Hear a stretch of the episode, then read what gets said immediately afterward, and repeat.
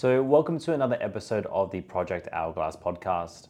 Of course, this is your host, Sean, and this is actually day 11 of me recording podcasts and also going live on Instagram and Facebook um, in a row. And for those of you who don't know, I'm trying to challenge myself to get to day 30, going live every single day. And I have actually almost given up multiple times, almost gone to bed on the weekends thinking, ah, oh, just do it tomorrow. But I thought to myself, if I don't do this, if I don't hold myself accountable, then I don't know what I would be able to do. So I'm glad I'm still live today. And I've taken it on board for myself to ask all of my uh, clients and team members what are some questions that you want me to answer? And usually they're not too long that I can actually go through with a maybe a 10 or 15 minute podcast or live to answer this. So this is mostly for those people who are maybe interested in flexible diet, dieting. Ooh, let me start that again. That's embarrassing. This is mostly going to be for those people who are interested in flexible dieting and also counting their calories and counting their macros because this is going to be a really useful tool for you.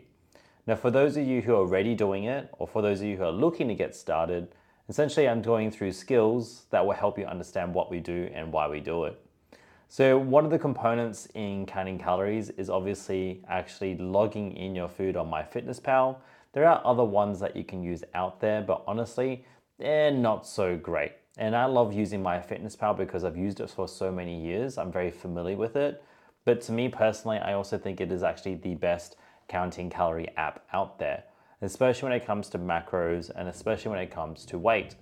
Now, one thing that it's not really good at is helping you actually lose weight with the formulas that they use. The reason why? Because it is actually formulas. And most people end up always choosing the most aggressive fat loss and then they put themselves in a bit of a hole. Anyway, that's not the whole problem for today. Today, the whole problem is should I be weighing my food cooked or should I be weighing my food raw? Now, to me personally, how I go about this is probably different to the next personal trainer that you speak to. Why? Well, I'm going to go through that in a bit of a moment. But the question why this is so important to understand is because you could be going out for dinner, you could be having food at home, someone else could be cooking your food, or maybe you just want to make sure that you're super accurate so that you can get leaner and stronger for when summer comes, especially since now it's November and everybody in Australia wants to get lean and strong, get beach ready. All the ladies I've been speaking to want to be able to wear that bikini uh, nice and confidently on the beach. Or also saying that it's also wedding season. So you might get some people who happen to be wanting to get ready for wearing a special dress or special gown, and I cannot blame you. Why wouldn't you want to feel important and special and confident as well?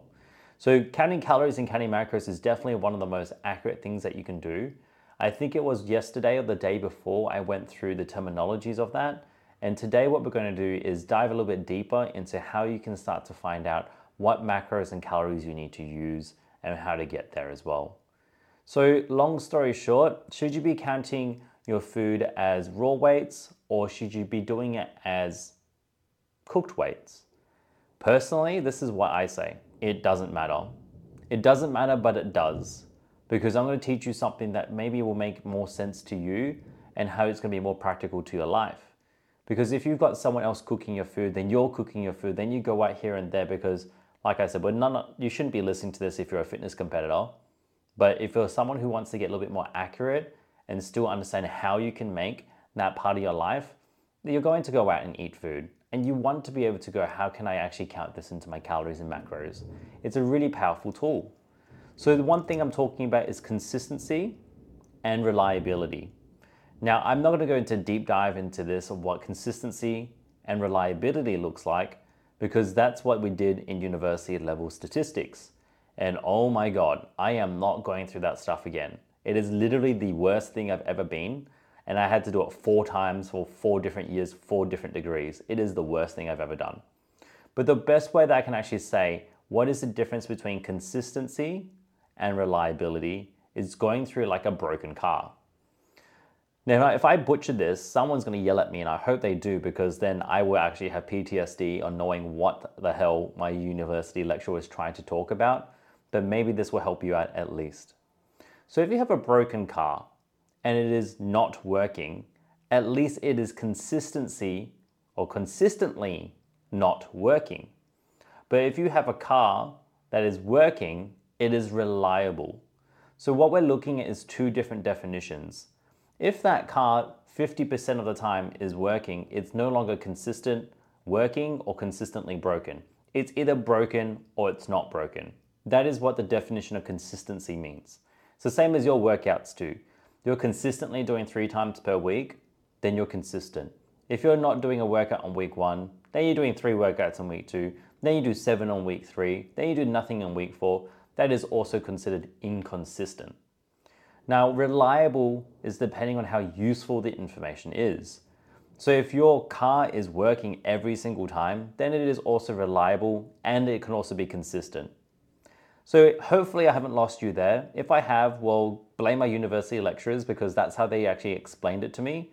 And I was like, what? And then they started going through ANOVAs and all this other stuff that you don't need to know about statistics. So if we know the differences between consistency and reliability, let's go through the actual definitions of MyFitnessPal. So reliability is making sure that the data input that you put into MyFitnessPal is actually accurate. So what we're talking about is if you have chicken breast, and we know that chicken breast for every 100 grams has roughly around 30 grams of protein, maybe zero grams of fat, and definitely zero grams of carbs that is considered reliable. But if it used a different button or different data entry into MyFitnessPal, and it says that the protein for 100 grams is actually 200 grams of protein and 200 grams of carbs and 200 grams of fat, then we know that this is no longer correct. It is actually unreliable. So you want to make sure that the data input itself is reliable. Now, if we're talking about consistency, we want to make sure that we're using the exact same data input each time. So if you're looking to my MyFitnessPal and you're going through different brands of chicken breast all the time, you're going chicken breast at Costco, chicken breast at Coles, chicken breast at Woolworths, chicken breast in some other place in some other country, that is no longer called reliable or consistent either. So how do I actually work this around with my lifestyle? Well, like I said, I go out, I eat food, I cook food at home. My wife cooks at home. I go out to my mum's house every Wednesday for family catch up. We eat there too. There's going to be making sure that I'm going to choose the best thing suited to my lifestyle. And I'm going to teach you how I do this. So, first up, I need to make sure that my data input is actually going to be reliable to a certain extent. So for me personally, I always use my chicken breast. I'm going to use chicken breast as an example because it's the easiest one. I'm going to make sure my chicken breast is always going to be the correct and also uh, so closest to correct data input. So that means my chicken breast should say at least somewhere between 26 and 32 grams of protein. It should say close to 0 grams of fat and 0 grams of carbs. That is called reliable because it's within some sort of range as well. So it can't have carbs and it can't have fat.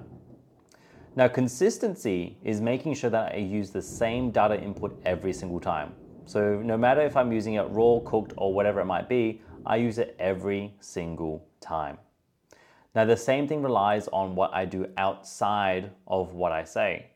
So, what I mean by this is when I weigh my food, I always weigh my food cooked, no matter what, because that way it's always going to be the same at least.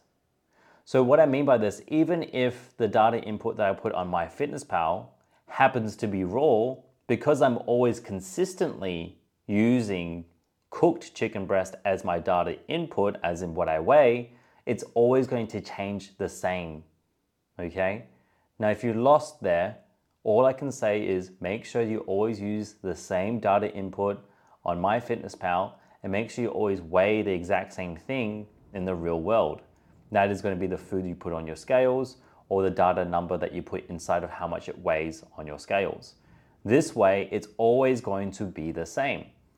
Why don't I actually do things cooked or raw, should I say? Because if I keep chopping and changing, it's actually going to make it more confusing. And now the data, or should I say the information, doesn't become the same each time. Because if I keep doing raw, and I, I, I weigh it raw, and then I cook it, what's going to happen?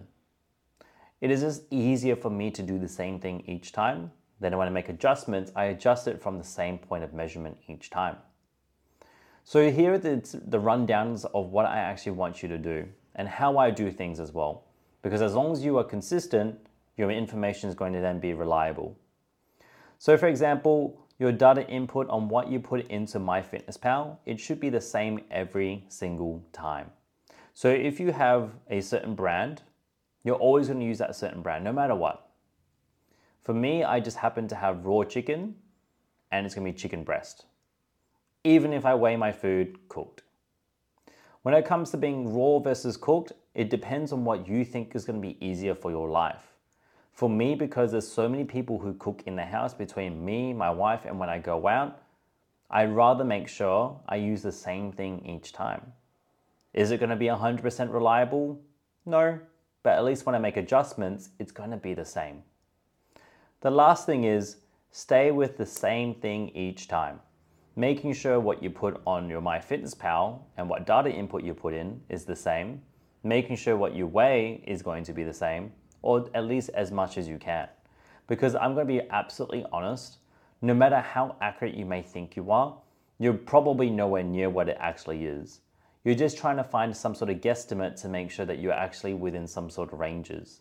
And as long as you have that, as long as you also have good habits around your nutrition, you're going to be able to get away with some of those miscalculations. So, one of the things I like to always talk about is even though this is a very powerful tool, this is only a tool. You have so many other things that you can also use at your disposal, especially when you start to get a little bit more um, advanced and in tune with what's actually on your plate. You start to use habitual things instead. So these could be things like how full do you feel? How much protein did you have? Did you eyeball how much protein? These are such powerful tools in the long term that this, I believe, counting macros and counting calories is useful for a short period of time before you start to learn how to use your gut instinct to help you move along, unless you happen to feel like you need to dial it in a little bit more. So, hopefully, that answers your question. This was actually a question from one of my clients who wanted a deeper explanation on how, why, and how she's actually going to implement it effectively. So, I'm going to send that to her, but I thought, why not share it with you too for absolutely free so you can understand how it works inside my coaching experience too. Honestly, at the end of the day, it's about asking questions and I always provide. So I hope you enjoyed this one over here. If you have any questions for me, either on Facebook or Instagram Live, please feel free to leave them inside the comment section right now before I head off. And then I can edit this podcast and send it to my client, and she'll be able to have all the information that she needs to succeed.